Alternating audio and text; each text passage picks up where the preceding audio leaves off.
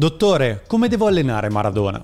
Tu hai mai visto allenarsi un gatto? Gli basta nutrirsi e riposare per essere il migliore. Dialogo tra il preparatore Fernando Signorini e il dottore Ruben Oliva. Le vie del mondiale sono praticamente infinite.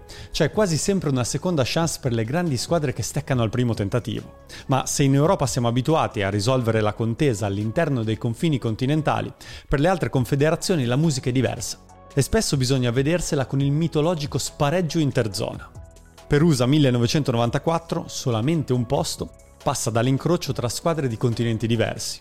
Un primo turno preliminare tra la seconda classificata dell'area CONCACAF e la vincente del percorso dell'Oceania. Quindi la finalissima tra la superstite e la seconda classificata del gruppo A del cammino sudamericano. Il sistema cervellotico riguarda soprattutto i gironi della CONMEBOL, la Confederazione Sudamericana. A queste qualificazioni mondiali, infatti, non prende parte il Cile, escluso dalla FIFA per la notte del Condorazo. Il 3 settembre 1989 nel match decisivo contro il Brasile, il portiere Roberto Roas simulò di essere stato colpito da un petardo, incidendosi con una lametta che aveva nascosto nel guanto. Una storia incredibile che meriterebbe un video a parte. Al Sud America erano stati riservati 3,5 posti al mondiale. Lo 0,5 sta ovviamente nello spareggio interzona, destinato alla seconda squadra del gruppo A, quello da quattro squadre, mentre nel gruppo B avevano già trovato la strada per gli Stati Uniti il Brasile e a sorpresa la Bolivia. A sancire la prescelta per lo spareggio ci aveva pensato una delle partite più incredibili della storia delle qualificazioni mondiali.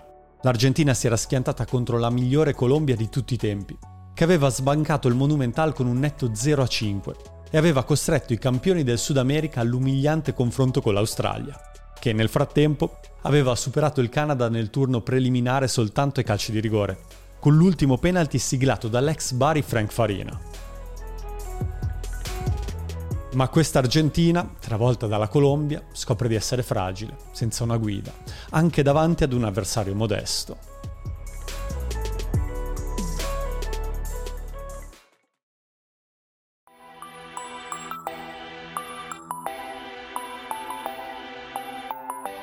Questo Maradona non può giocare nemmeno a golf. Il presidente del Siviglia, Luis Cuervas, aveva messo fine così all'unica stagione in Andalusia di Diego Armando Maradona, nell'estate del 1993. El Pibe era arrivato a Siviglia nel tentativo di togliersi di dosso la ruggine maturata durante la lunga squalifica, rimediata nel corso della sua ultima annata napoletana. A 33 anni la carriera del fuoriclasse sembra già finita, con una parabola surreale degna di un film di Buñuel L'ultima immagine del Pibe con la maglia dell'Argentina risale addirittura al Mondiale del 1990, la finale dell'Olimpico giocata dopo aver eliminato gli azzurri a San Paolo. I fischi indegni del pubblico romano, Diego che ruggisce un Hios de puta in mondovisione e poi deve arrendersi all'inesistente rigore concesso alla Germania Ovest. Da lì più nulla. Ma ora Alfio Basile, CT dell'Argentina, è in un mare in tempesta e vede in Diego l'unica boa alla quale aggrapparsi la prima telefonata arriva dal professore Echeverria, che chiede al Diez di tornare in campo per la doppia sfida con l'Australia. La reazione è un secco no. Quando ad alzare il telefono invece sono Basile Grondona, presidente federale, la questione cambia. In tre mesi Maradona deve perdere qualcosa come 22 kg e non può farcela solo con l'allenamento. Sono andato due mesi nelle Pampas a correre con Fernando Signorini e a fare la dieta. Vedevamo solo il campo e le stelle. Una cosa devo dirla, però.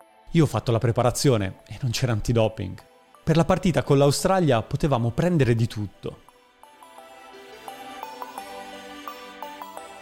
E così, il 31 ottobre, a Sydney Football Stadium, Maradona torna a vestire la maglia dell'Argentina. È tirato a lucido, ha la fascia da capitano al braccio e tutti i giocatori lo cercano.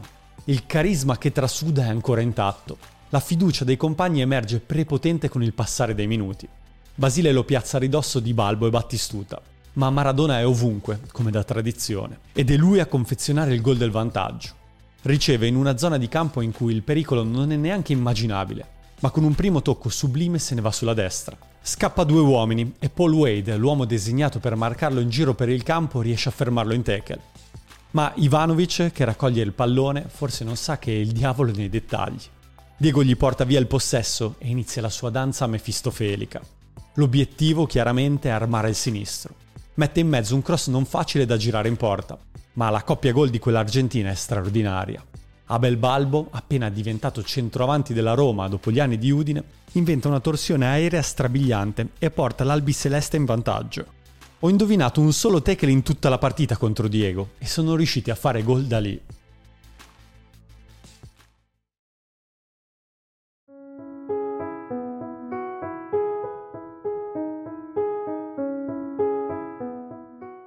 L'1-1 con cui l'Argentina torna a casa da Sydney, dopo il pareggio di Vidmar, lascia ancora più che aperto il discorso qualificazione. La sfida di ritorno è prevista al Monumental, con i giocatori argentini ancora alle prese con i fantasmi della gara contro la Colombia. Maradona si concede un'intervista mentre è sul lettino a farsi massaggiare. Ha la faccia serena, come poche volte gli è capitato nel corso della vita. Questo istante non è paragonabile con nessun altro momento della mia vita. Sarà per l'età che ho, sarà per la voglia che ho di vedere felice la mia gente. È bello sapere che noi calciatori possiamo dare felicità al popolo. Ne esce una partita oggettivamente brutta, complicata da giocare e forse ancor più da guardare.